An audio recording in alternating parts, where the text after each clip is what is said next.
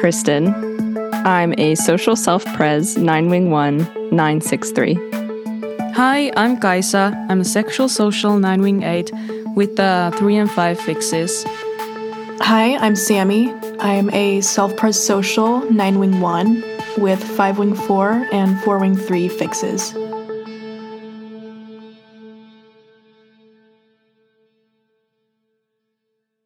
Well, Are we talking about um, triangulation today?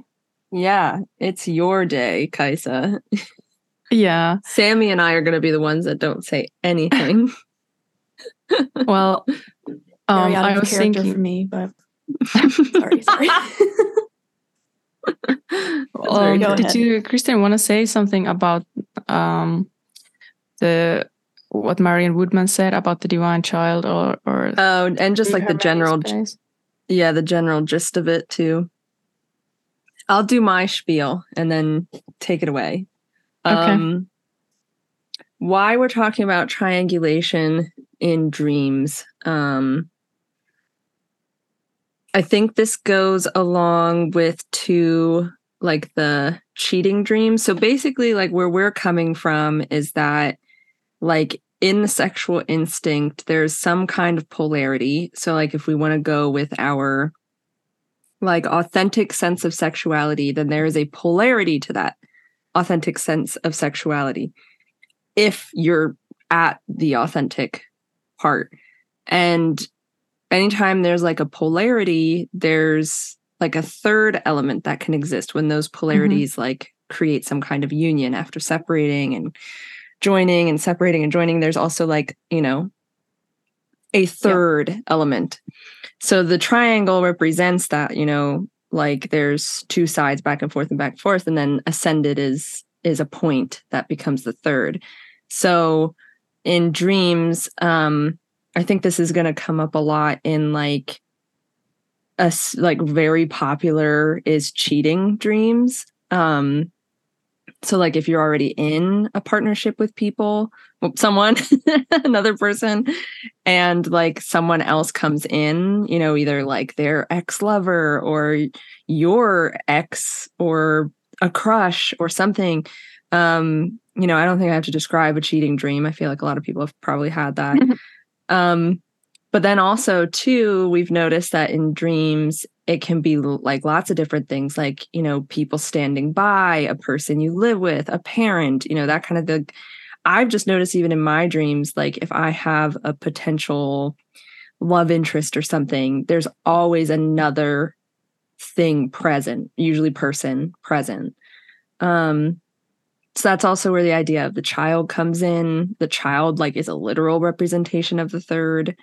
Um, but the way that I like to like think of it or or the way I've experienced it too is like um the third element can be very like transcendent. Like it can be connected to a person in more of a like non verbal, non um bodied realm or something.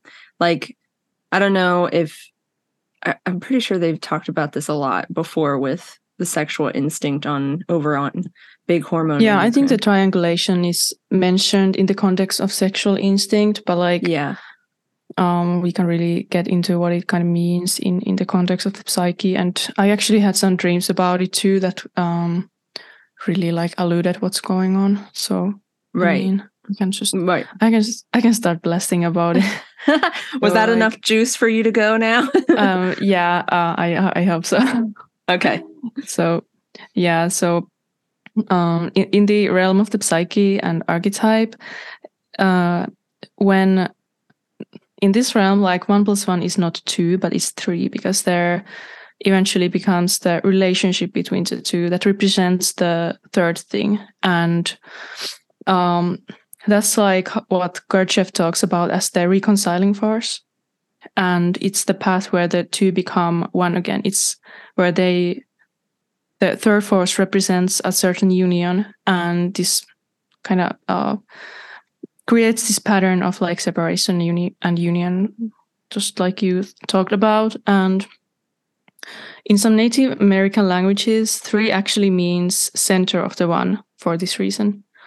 And the etymology of the word three, it's related to words through uh, and threshold and the prefix trans, meaning across or penetrate.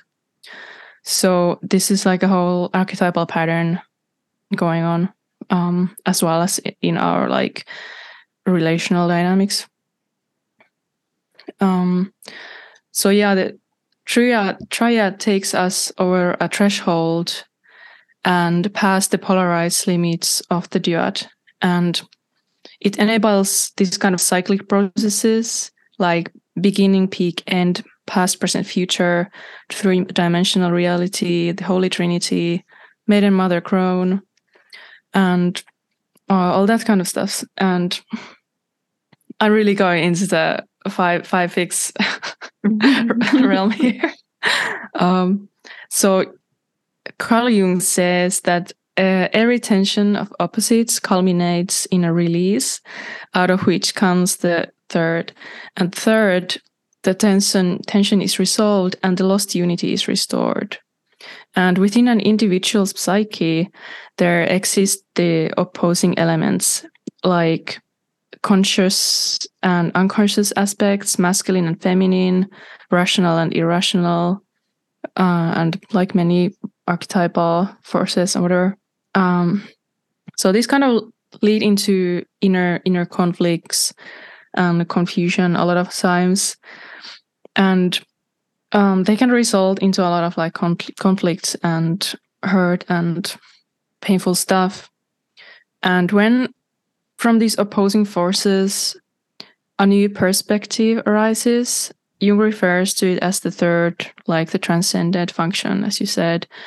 And uh, it's a sort of a synthesis uh, where, for example, combining the conscious and unconscious elements, there becomes the third perspective, which is like the integrated integrated element, and that's um, when the individual works through the tension, a new and more authentic sense of self emerges, which is like you, I believe Jung refers to as the self with, with the capital S. So triangulation here is an attempt to achieve wholeness, this kind of self, through playing out these patterns of tension and reconciling unconsciously by doing the separating and reuniting dance thing and when individuals are not able to hold the tension or resolve the inner, inner conflict, they unconsciously seek to create situations that replicate these dynamics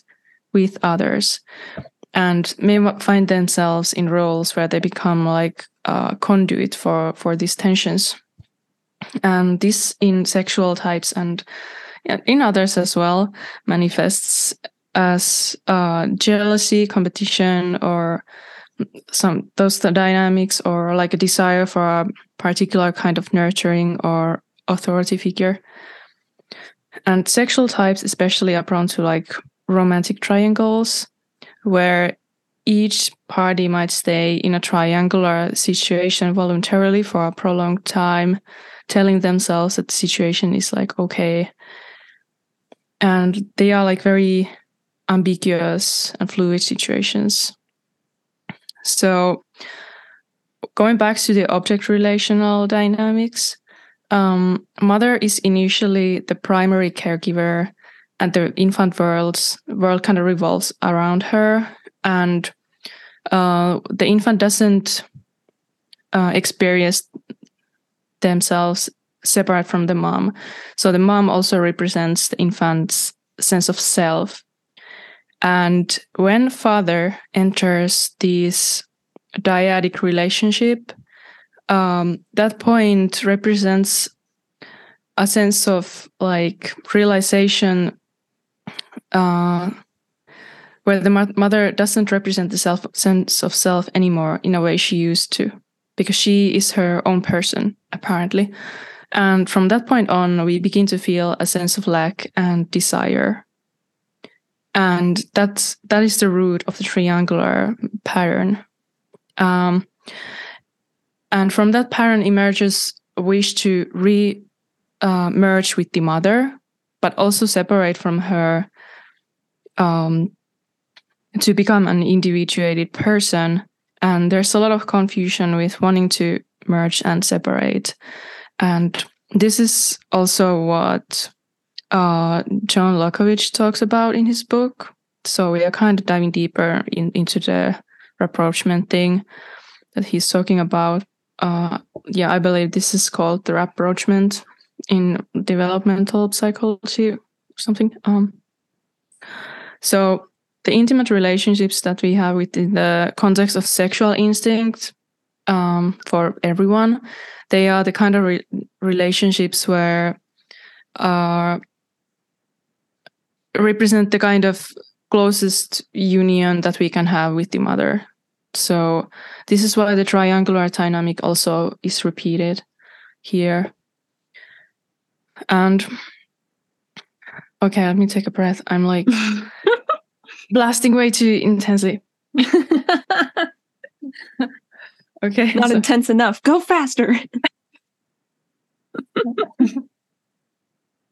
so so um in in sexual competition it's kind of an echo of this dynamic where um we are competing against dad to get mom's attention or competing against mom to get dad's attention or imagining like a parent child relationship where we can uh, take the role of like both of them. Um and this is like this is like very fluid. So I think the pattern kind of changes. It's like oscillating between the involved people. And so, so sexual types don't have these polarized aspects differentiated.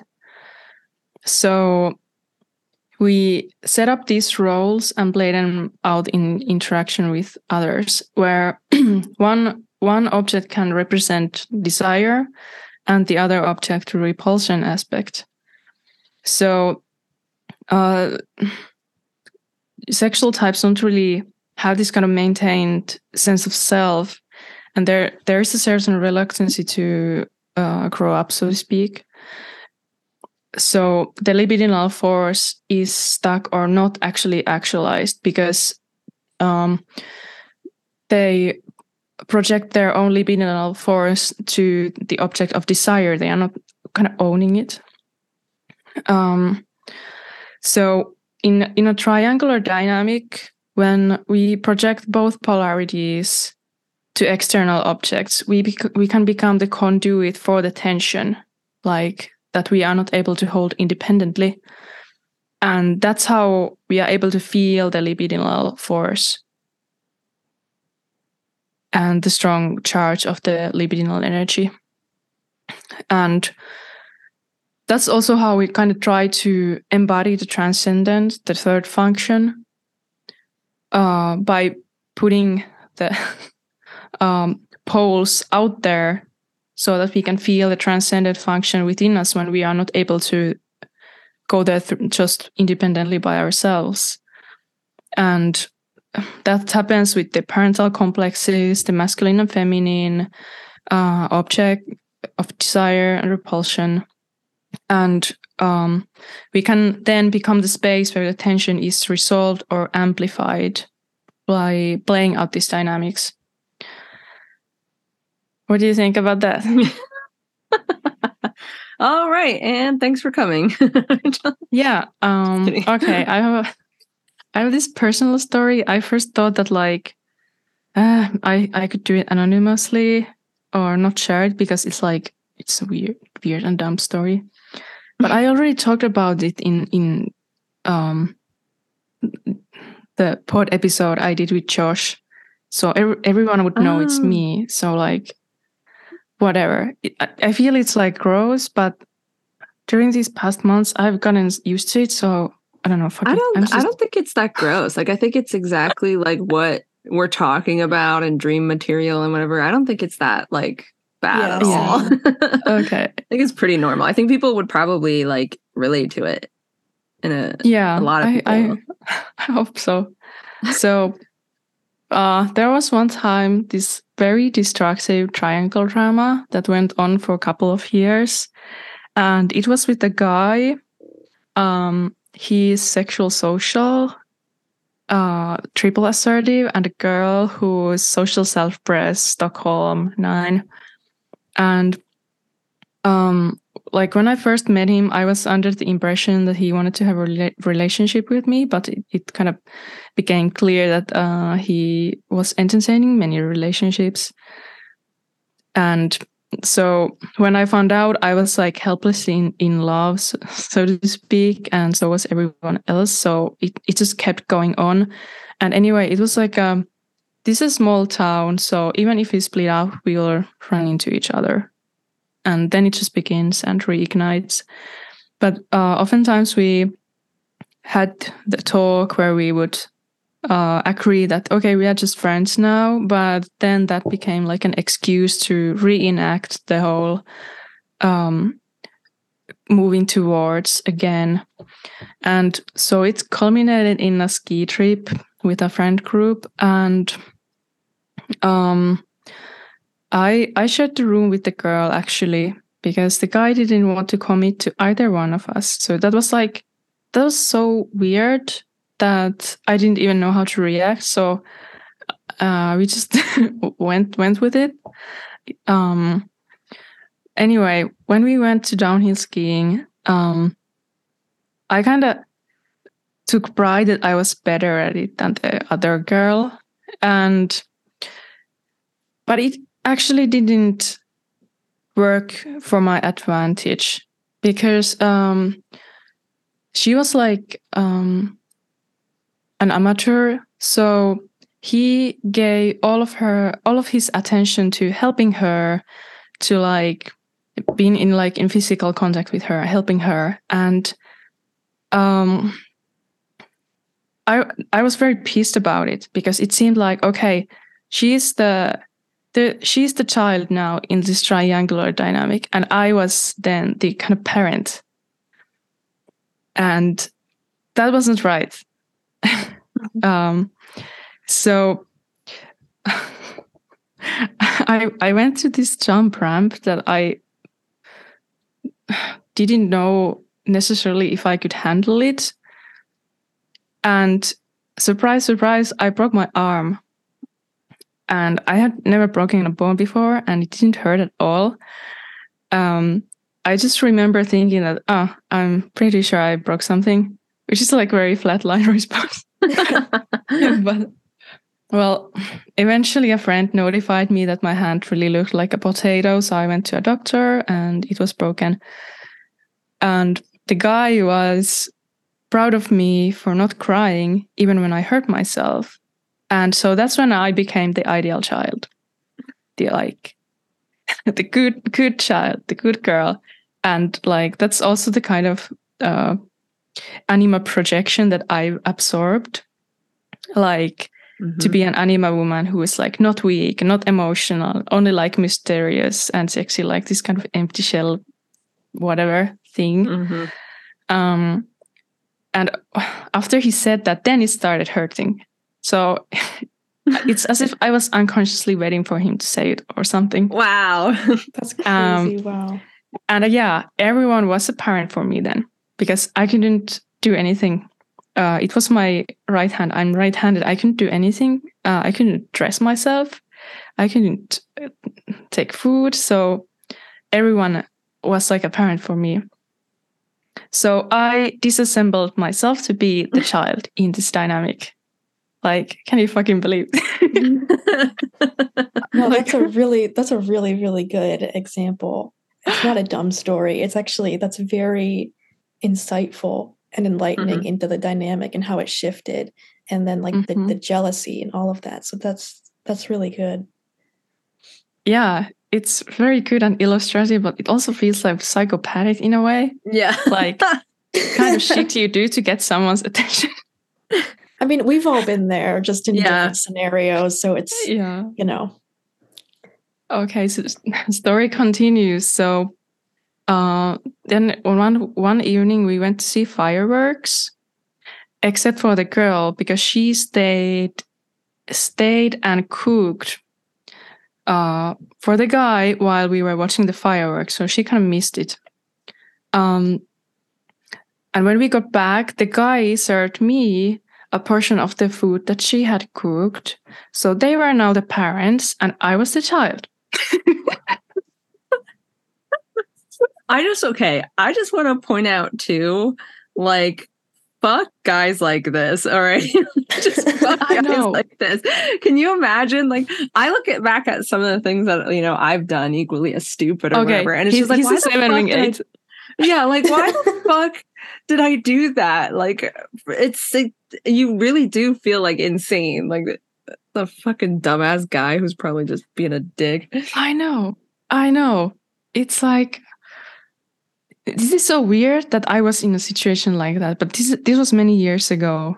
yeah Like- yeah no that's no and that's why i say i think of my own experiences and i'm like why the fuck were like two girls fighting over this fucking dumbass dude that did not deserve two girls to fight over him I know. I know. Me too. But I mean, because we were on a trip in a cabin, it's like, well, you're kind of stuck there. It's like 1,000 kilometers to home, so it's not like you can that's true get away.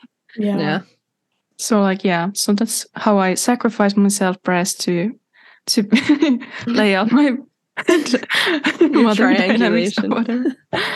um, so so i at one point i expressed how much i hated seeing the girl being like subservient like that it was like repulsive to me and one person responded by saying that it hurts me because i'm exactly like her which was Mm. true but it made me so enraged hmm shadow Um, yep There's the social shadow and the sexual.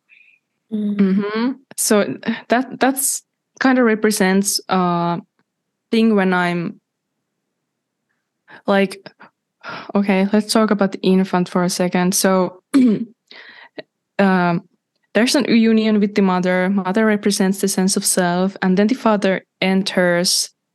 And while that's kind of the beginning where we start to feel the sense of lack and the desire it's also a point of individuation when when you become your own person and that's um, the dynamic that sexual types are trying to play out with these triangular ty- dynamics.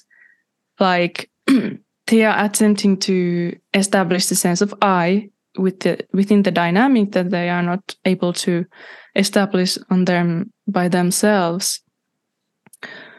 So probably all of us in the triangle were trying to do that that thing in our own way.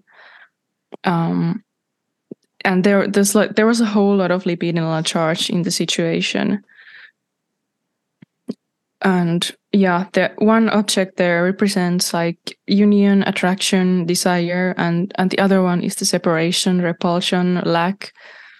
And these are the kind of opposing forces that we want to resolve in those situations yeah and that's that's why we are talking about um, individuation and developing the sense of i in the context of the sexual instinct.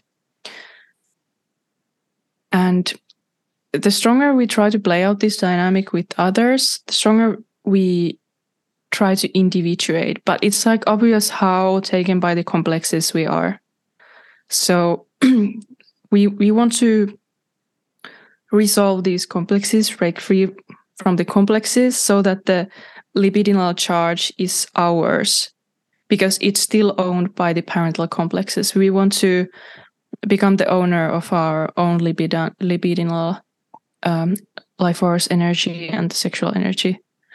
And um, I was thinking about this whole event, like, like what the fuck was going on with that, and so I kept having dreams then when I had an affair with a with a guy who was in that dream dating my friend and uh, she was a type twin of my mother then I had another dream where I made out with the like a crush that I had a as a teenager, who was like a regular Animus character for me, and I displayed our connection to my mom. So that was there was a whole lot of like mom going on in my dreams. And I was trying to separate from her. I was trying to make it point, look, here's my libidinal energy. It's my own. It's it's not yours. That's what I was trying to do. I was trying to resolve that um, with the triangular dynamic. And um, when there is a unity, in that state of unity, there's no polarity. It's like void of the pulling towards movement. And uh, sexual types need to reestablish that polarity there. So that's often when we kind of we might invite a third party, like it might be an imaginary third party, like we uh, it might be some kind of jealousy drama that has no actual root in reality, but it's a way to like play this dynamic out when we have merged with the other. And now it's like, okay, well, now we need to separate and establish a sense of self to feel the polarity again. So we make up the third body. We it becomes represented somewhere else when we are not able to kind of hold that within ourselves. And that's also what happens in a family situation when mother and father become the same. And then uh, the child becomes representation of their uh, life force, of their libidinal energy. and the parent, parents project their inner sense of polarity to the child. And that's how the child absorbs the parent's anima or animus. And that's like this this is like very freudian shit but that's apparently what's going on. And the cycle repeats. Yep. And then the child is like trying to own their libidinal energy because it's like it it feels like the parental complexes own the child's libidinal energy mm-hmm. it's not theirs and then they have to work on getting rid of their parental um, mm. projections. Yeah. Mm-hmm. Ew. I know. Um, this is a, this is an interesting like correlation to atomic bonds in a way, because when two atoms, when we talk about like nerd chemistry, um, there is a polarity and they they unite and when they share an electron instead of having holding onto their own they can they can release one of their own. Um, they can omit the energy that is released in the chemical bond. And that released em- energy becomes the third force that needs to be then represented somewhere hmm. that's an interesting thing that happens the same way in in our human dynamics Mm-hmm. And so, and this is also why we talk about self expression with the sexual instinct, because the energy wants to move somewhere, and self expression is a great way to do that. And um, also, the kind of inner work or dreams serve this kind of compensatory function uh, because here we attempt to balance the conscious mind's one sided perspective by bringing the unconscious elements to awareness. So there we can find the kind of third transcendent function. And the inner, inner work is a great way to have this third perspective without trying to play it out with your um, people who you care about and who you are going to hurt if you mm-hmm. keep playing out these dynamics. And um, about the cheating dreams, uh, uh, it reminded reminded me of this video that I saw from Esther Perel, where she notes that individuals who cheat are not necessarily trying to escape their partner, but the person they have become in the relationship. And an affair is an attempt to reconnect with the parts of the self that have been neglected or suppressed. And it reflects the desire for a fresh start, the integration of suppressed desires, and the exploration of one's personal potential. So that's definitely what the dreams of cheating are, are trying to represent. They are inviting us to look um, what parts of ourselves we are not, not owning, where we could like grow. And in, in the affair, there is a tension because the existing relationship um, is representing the sameness, and the affair that's the kind of the newness or a new kind of like uh, force or tension. And when the, this is actually an inner tension, when you are not able to assimilate the already existing and the new potential of yours, so you need to play it out with with um, this kind of triangulation. And this is if you dream about cheating, it's like inviting you to like integrate that part of yourself that the affair would um, kind of yeah. Cultivate. Yes. Word. yeah that's that's about it. Wow that was a good blast. Finally. Yeah gosh. I was like thinking the whole time i'm like man there's you know i could comment on that and i could comment on that but i just wanted to hear you keep blasting before i said okay. now you can comment on it. Okay. Whew. Um, well, uh, well, Sammy, how do you feel about all of this? I want, to hear what your perspective is before I go on. Honestly, the stuff about like uh, uh the stuff that Kaisa was talking about before with like the triangula triangulation stuff with like the, the mother and father dynamics playing out, especially in the story she told, how you know, as the story went along, how it finally ended, where the cr- both the crush and the girl were like playing the mother and father. Uh, I, that made me realize a lot about how the dynamics shift around a lot. I think maybe this is a sexual blind thing or something else related to my type, but it's it's so easy for me to look at these dynamics as being so static and non-movable in a lot of ways that when I see the way the complexes play out in the way she described, I was like, oh my gosh, that is what's happening. So mm-hmm. I don't have like the like good words for it right now. Maybe after you talk more about it, I'll have more to say. But the the parental dynamics uh, within the context of all of this have been difficult for me to understand, but it's clicking more so now hearing that story. Um, so that's that's where i'm at right now. Mm-hmm. yeah wow. I i think that's what's like this is such a large topic and it's so different for so many like different people. I know i say that a lot with sexual instinct stuff but it's true.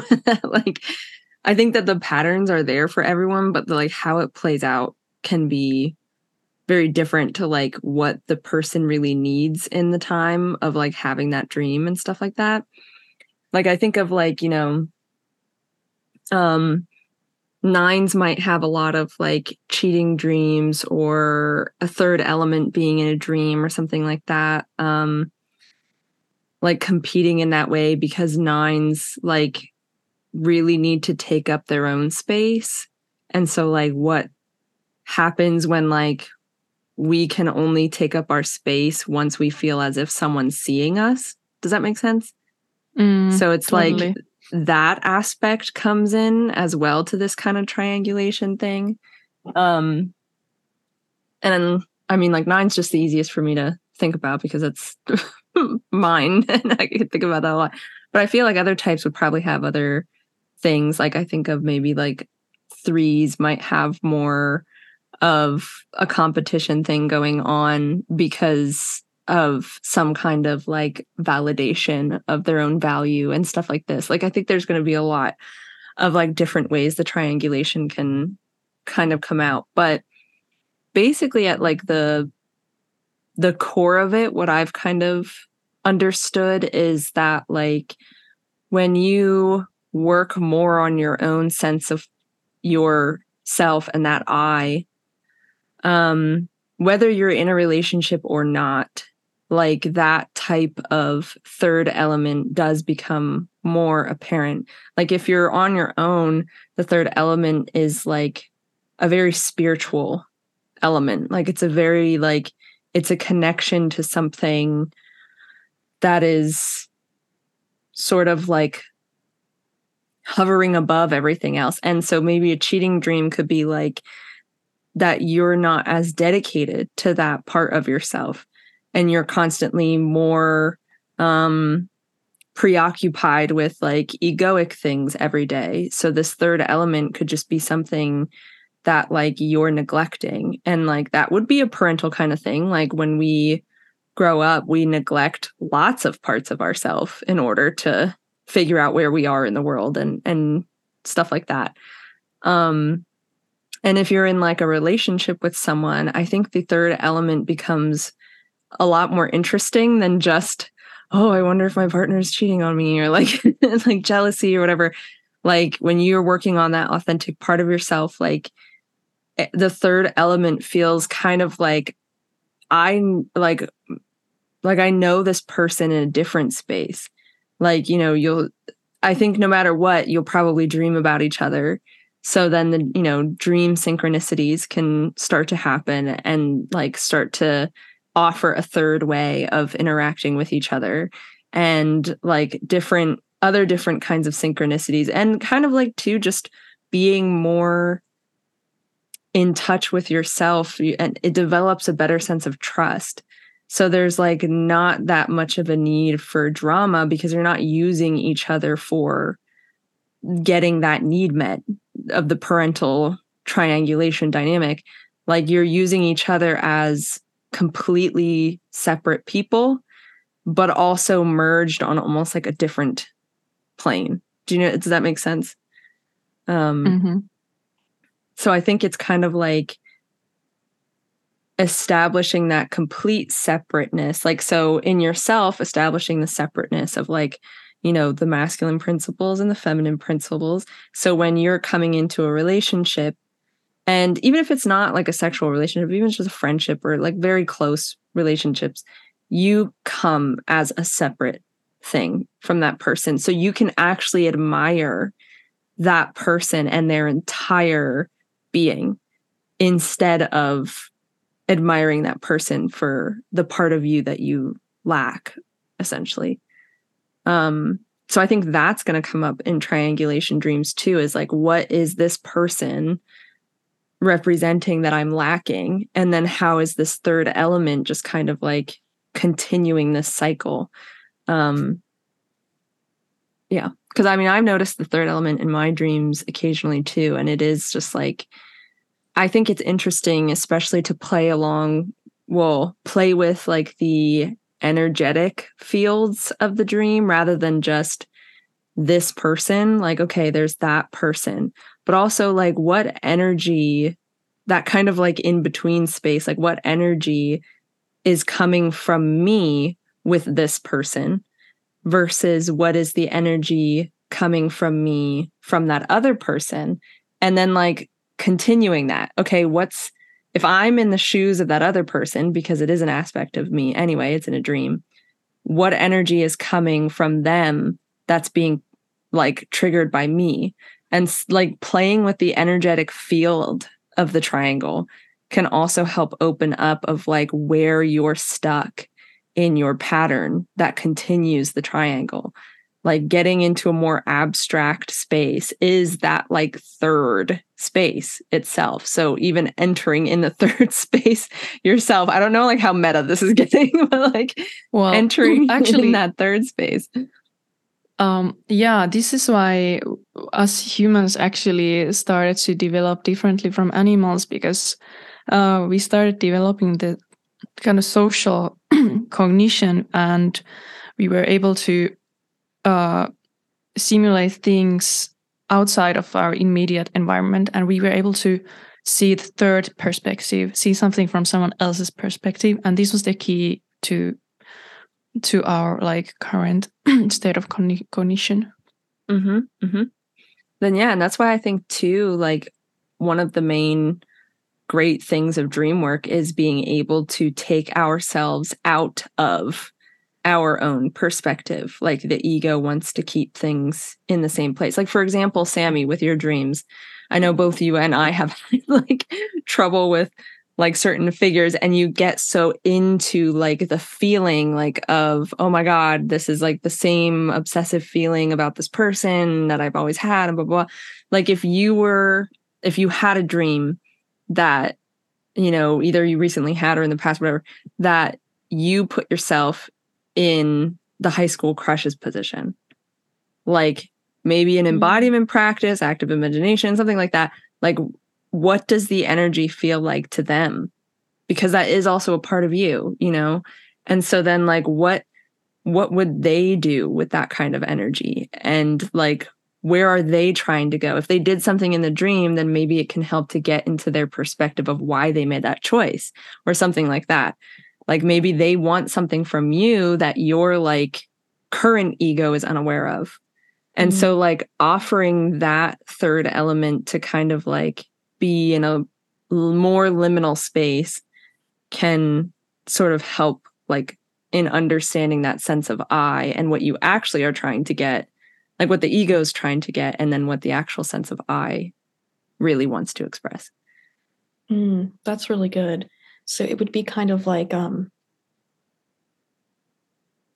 viewing my energy from the projection's perspective.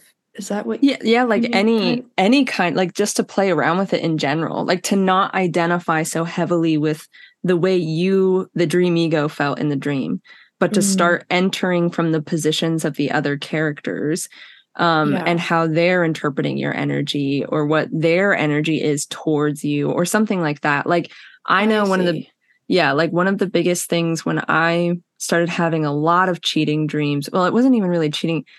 When i um had my breakup like i had a lot of like social shadow kind of dreams where it was like my ex partner's uh new partner so it was like a lot of like at the time it was like several months of this kind of weird dynamic where like I didn't quite belong to anyone in dreams. It like even if it wasn't my partner, well, ex-partner, it would be like, you know, some I'd I'd be in like a shady romantic relationship with someone that was taken already and I was like in the dream I was like, "Oh my god, you know, does their does their girlfriend or boyfriend or like do they know about this? Like because here we are together and that's you know it was like kind of like a like i didn't belong to any one person um and there was always another third person whether they're there or they're like uh, they're known about um like they're in awareness somewhere. And so there was this kind of like shifty third thing going on that like i was not like really being able to enter in through the perspective of um someone that didn't know what was going on and like all that i don't know like I- really had to flip around to each perspective to understand like what why i kept having this in my dreams of like i'm it's almost like it, it was a whole commentary of like what am i actually being committed to right now? Which would make sense because i mean when my, my last relationship like left me in a very strange place where I was just like, what the fuck am I doing?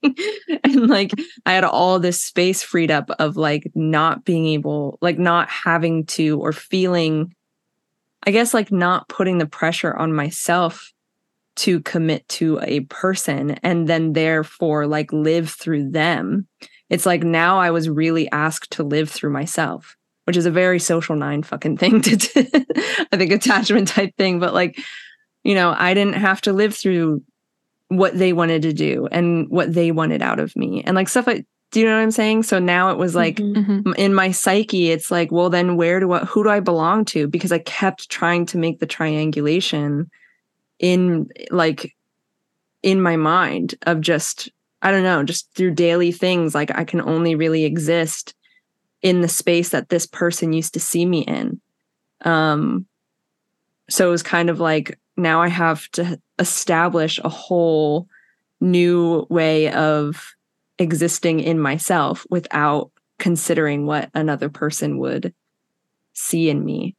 Um, which is a lot harder to do apparently than it sounds. Mm-hmm. Um, but yeah, that's I, I noticed that was a big thing with mine is just then having to go in through the perspectives of just like, okay, this person, I'm in this person's shoes and they are taken. So then what do they want from me?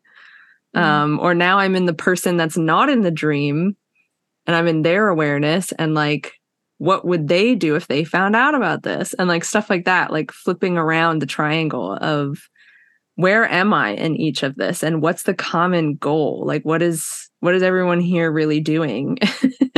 And usually mm. it's always like they just want to fucking fulfill a need that is kind of clouded by a whole bunch of other shit but yeah.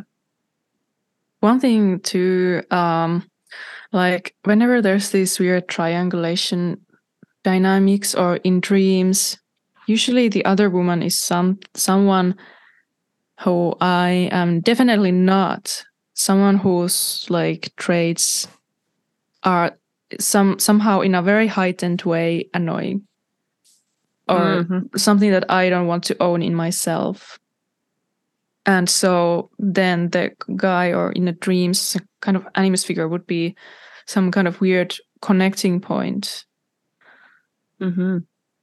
That's very true. And yeah. Yeah, I'm not exactly sure what does it mean, but like the other, other or I was about to say the other feels very other. and now it right. makes sense. that sounds about right. yeah. Perfect. Okay. I get it now. well, no, that would make sense because, like, I mean, I think especially if it's like a current partner and that's going on, they're like representing kind of the union that you're able to come into contact with that other that uh, like you know the shadow almost. So if like you know you actually do merge through it then you can actually like own and integrate your own shadow. Um mm. but in the dream it's usually representing how you've pushed it out. So using your partner, whoever the love interest is, um, could be a way to bring it back, like own it yourself. Because technically, in the dream, your partner is also interested in this other person. So there is an aspect of you that they are interested in that is being represented through this, like, you know, other person. Does that make sense? Mm-hmm. It does. And that's a part of you that is like it's a part of you that's that you kind of find repulsive and you don't want to own it. Mm-hmm. it's it's typically some like there's a lot of repulsion going on there. Mm-hmm. but through that repulsion something inside you is attracted to it. Yep. Yep. Yeah um, I find it's, it's oh. go ahead. Well, I was I was saying how like this attraction and repulsion is like sever- severely limiting sexual types because they are not able to own that part of parts of themselves outside that like narrow scope. They are not able to interact really outside that scope or move anywhere outside. So like they are missing a whole lot Mm-hmm. Mm. I think too.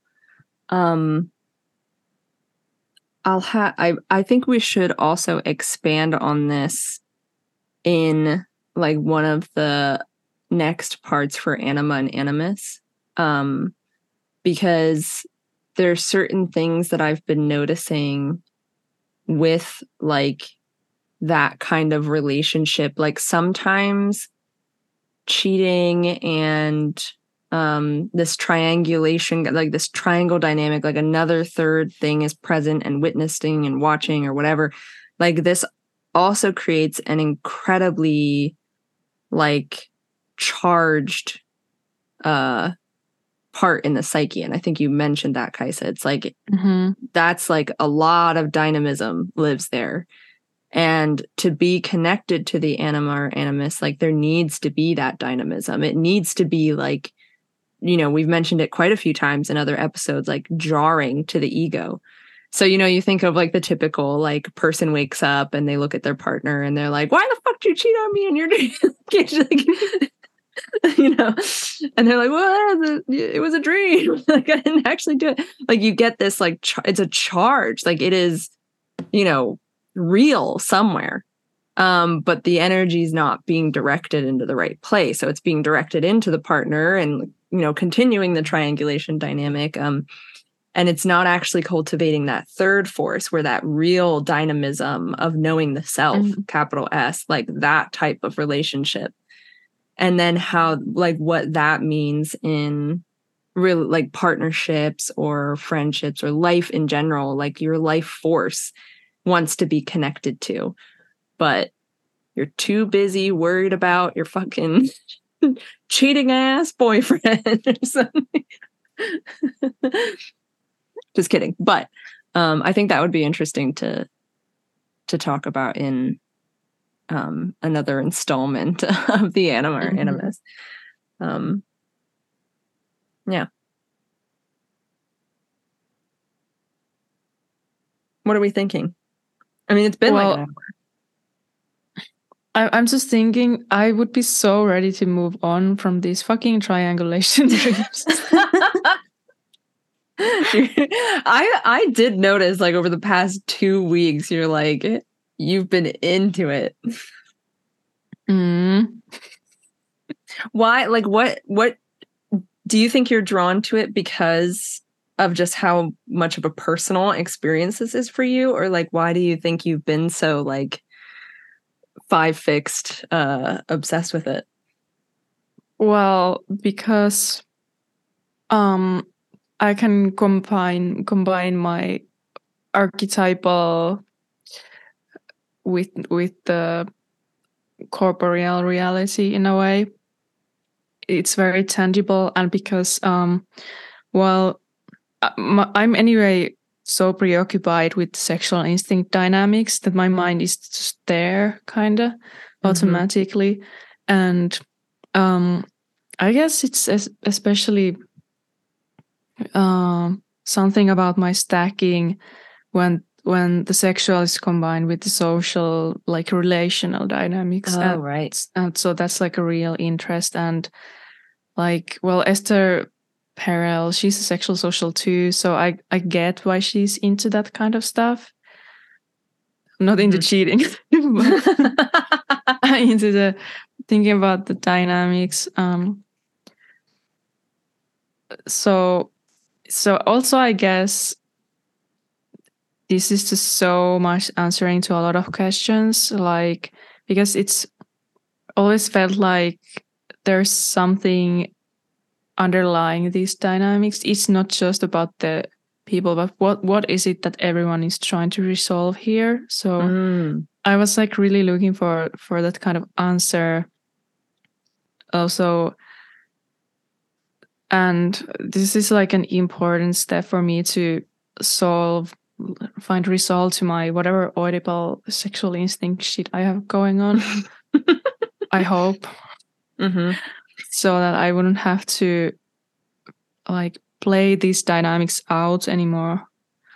You know, also too, going back to, you know, the whole idea of children, I think that could be one of the most like healing dreams of this um with like introducing that third element is because we've been talking a lot about like people like partners or or just like Mm. people our age like you know those types of but like even just to try like i don't know how many times i've heard people talk about dreams where like yeah i had a dream where like i had a baby and like you know i had this new baby that i that i have to take care of all of a sudden like you know just showed up or whatever and like i feel like that's a really healthy like you know aspect of the third element that how you were saying kaisa like the divine child it's like you know in reality it's literal but in our dreams it's a very symbolic new element like a, a perspective previously unexplored is now in awareness in conscious awareness being Mhm. represented by this chil- child because like babies and children represent so much potential um Yeah, and it's it's saying that our libidinal force is actually ours, not Right. our parental complexes. mhm. And that's an, another um theme that i had for a while alongside of the dreams i was having with like not being in a relationship but like somehow being in like some sort of weird triangle. I was having dreams of like watching people's kids that weren't mine. Like having to take care of children that were not my children. So it was a lot of like you know i have these quite a bit of just like why i'm never having my own kids. Like i'm always just feeling responsible for someone else's. And that's a that's a huge sign of like i am taking on responsibility that it, that is not mine. Like this third element is is not coming from me. It's coming from some kind of parental dynamic or Mhm. or some kind of like projected sense of sexuality or sense of self or whatever. Yeah. um I also want to highlight that it, it's not necessarily in the triangular whatever thing. It's not necessarily that you think they are your parents, but it's like the feminine and masculine aspects, and you hmm. wanna like have those pre- represented in in in some someone else, like an object of desire and maybe an, some kind of repulsive third party there that you are jealous about. So there is a sense that there is a feminine and masculine thing, and you want to be in the middle of that tension, that ultimate repulsion and attraction. Like that's a whole lot of like libidinal energy, mhm. and that's how you feel the union. But you should be cultivating that union within yourself and hold the tension, not uh, project that stuff to others. right Hmm. have you noticed any dreams since you've been chewing on this that have helped i i honestly i hadn't seen if you updated Yeah. your documents or not like have you noticed shifts or or is it still working itself out Let's see. Um, I think, I think it's beginning to work itself out. I I had like I had so many triangulation dreams. Um, let me see if I, because I wrote something from last night. I don't remember it. I started I noticed mine were shifting pretty significantly. Yeah, I noticed too. Um, yeah, there there has been a shift. First, it was like just confusion and uh, just being repulsed and feeling rejected, and um, so the focus was really on the dynamic that was happening on the dream, like very like focused on the people and like, oh my god, I I hate that person, but it has shifted into like me realizing that hey there's actually some of my own emotional stuff that i haven't resolved Mhm. and some own individuation to do um so the shift was more into my like own emotions rather than the people i Okay, think yeah. in a way Yeah, I've had some pretty interesting ones in the past. Um and I, I just had one recently where like I was the third element. That one where the couples, like I the couple showed up at my house. I I found out that a couple was living in my house without me knowing. yeah. And yeah were well that's about- when you you wanted to be the like yeah you wanted to be the third element. You wanted to be the libidinal force that comes from the union of the two. Right. and the fact that it was like they were unknowingly there. So that's saying that there is there has been somewhere a hidden dynamic where it just played out that you that's gone unnoticed of you Mm-hmm. Mm-hmm. Right. Yeah. There's something that like I'm not paying much attention to. And it felt too like, you know, at least in the dream, I was just like, oh, okay, yeah, sure, you can live here. But when I was writing it down, it was like they're kind of like just using me too because they had a car. they, mm-hmm. they had a car, and it's just like, oh, okay, so like, what kind of like polarities are like, I don't know, also like using something about me or whatever, an aspect That's of so me. weird. Yeah. Actually, once you mentioned that, then I had a nap and I had a dream that there were two men living in my house. oh my gosh. it was confusing. I was a little bit scared of them. What the fuck? I don't know. Um I was I was being very polite to them even though I was scared because I was kind of scared they would hurt me or something. Nines being pushovers even in their fucking dreams. Sure, I, I guess even in my own fucking house. yeah, I guess you could just take up space. Never mind that I'm here. I think that's a big thing too. Like I said, with nines, like not actually being able to like take up their space. And you know what? I had that dream too during a, like one of those weeks where like uh, with like everybody I came into contact with, I'm like, oh, should I message them or should I say this thing or should I do like I was over like guessing myself, like not actually stepping into my space at all with mm-hmm. anyone. Mm-hmm. so mm-hmm. I mean, that could that could be a thing too. Oh yeah, sure, you can you can be mm-hmm. here. Never mind that I exist. Right. Yeah, I'm sure like every uh, Enneagram type has their own dynamics, how they are reacting to this, having this kind of dynamic. They're relation mm-hmm. relating, having a relational dynamic. It's very meta. yep. I actually yeah, did an active imagination practice about that dream, and I asked the guys that like, what what are you doing here?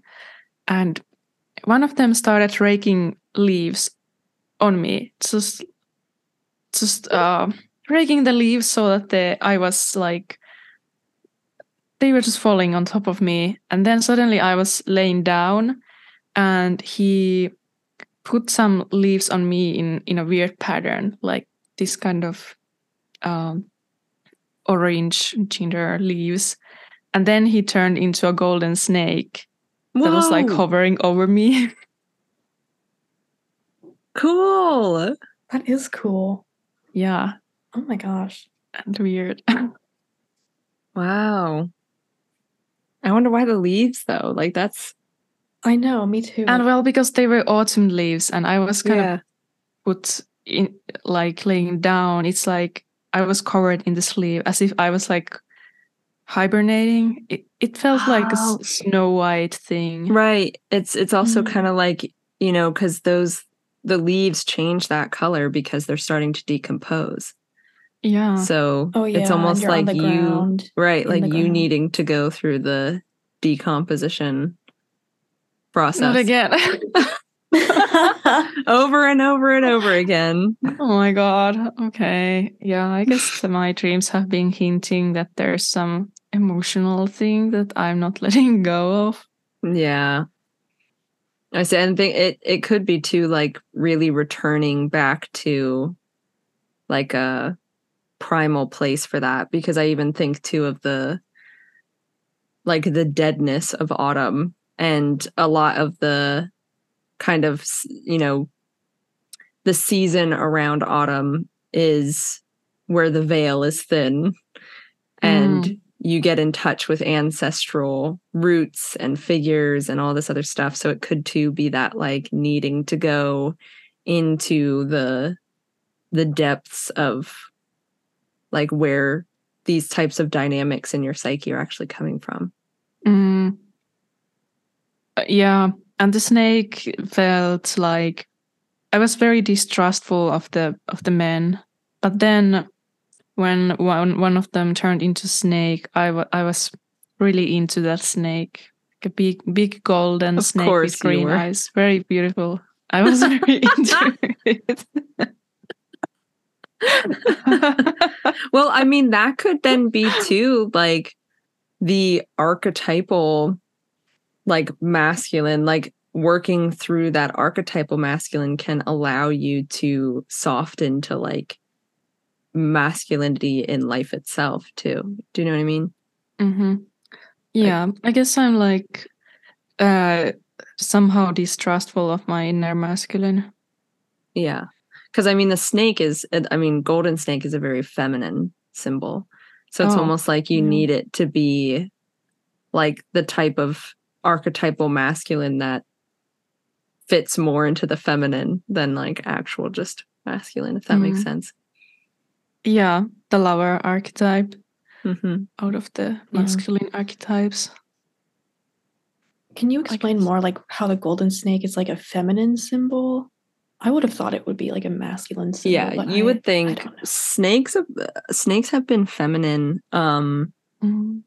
mainly uh it's got a lot of like cosmic mother stuff like a lot of creation myths have snakes cosmic snakes that give birth to the universe sort of thing so Mhm. snakes and they also have this very like divisive sneaky energy which is usually related to femininity because people thought that women were sneaky and divisive or deceit deceitful and stuff like that like it's much more of a um fluid vibe and hidden like unconscious kind of vibe um I see. also if you know kundalini the do you know about kundalini I mean, a little bit, just like I've heard it in passing contexts, but I don't know it Um, like super well. it's like it's very divine it's divine feminine work where like you awaken the snake at the coil of your spine um so it's a lot of like body movement and stuff like that that starts to awaken the snake which is kind of like the libidinal energy in that Mhm. tradition so I most yeah, lots of snakes. I mean, like, I'm sure there's probably masculine somewhere with snakes. It's kind of like androgynous in general, but for Mhm. the most part, if you trace like what snakes represent in in most cultures, it will be some kind of feminine symbol. Mm. Okay, that makes a lot of sense.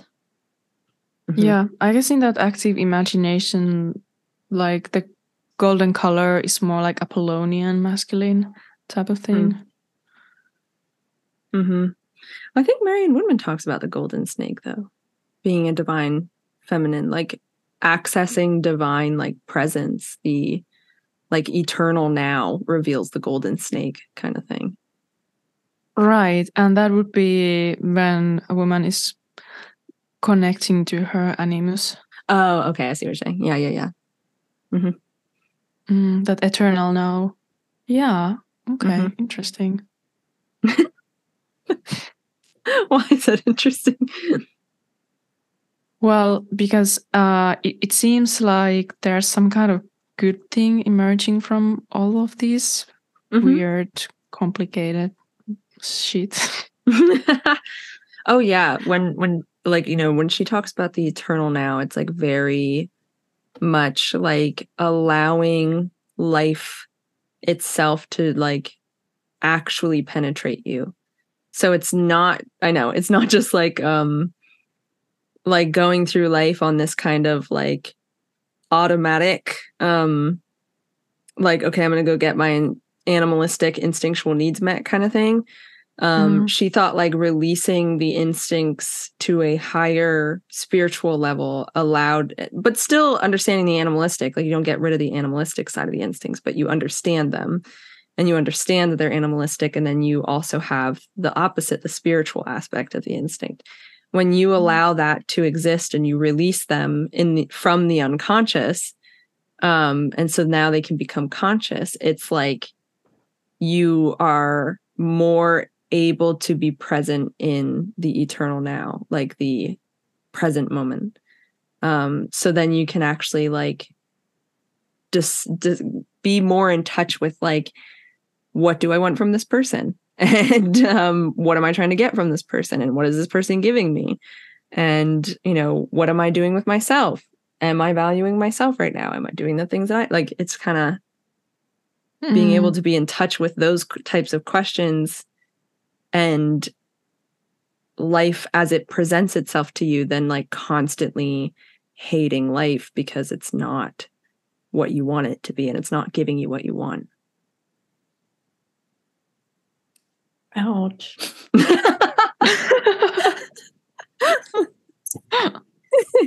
yes. Ouch. but that's like that was her idea of like feminine work too is i mean for anybody is that type of like deep deconstruction of why you like hate your life essentially that's my the best way i can put it after reading like three books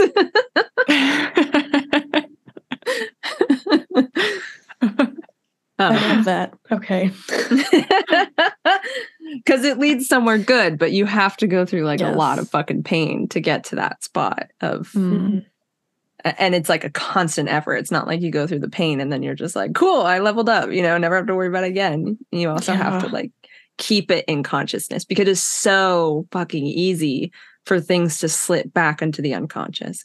I think that's even representative in dreams, like things falling into water, or you like, mm. you know, drowning something like something drowned, or like um like things being swallowed by water. It's like this thing of like it is going back into the like the, the work you're doing is easily just retreating into that it's slipping mm-hmm. away from you yeah yeah the prima materia which is too like you know the aspect of the leaves being on you would be like the um the blackening of alchemy. And when you start with the blackening of alchemy it eventually when you go through all the stages will give you gold.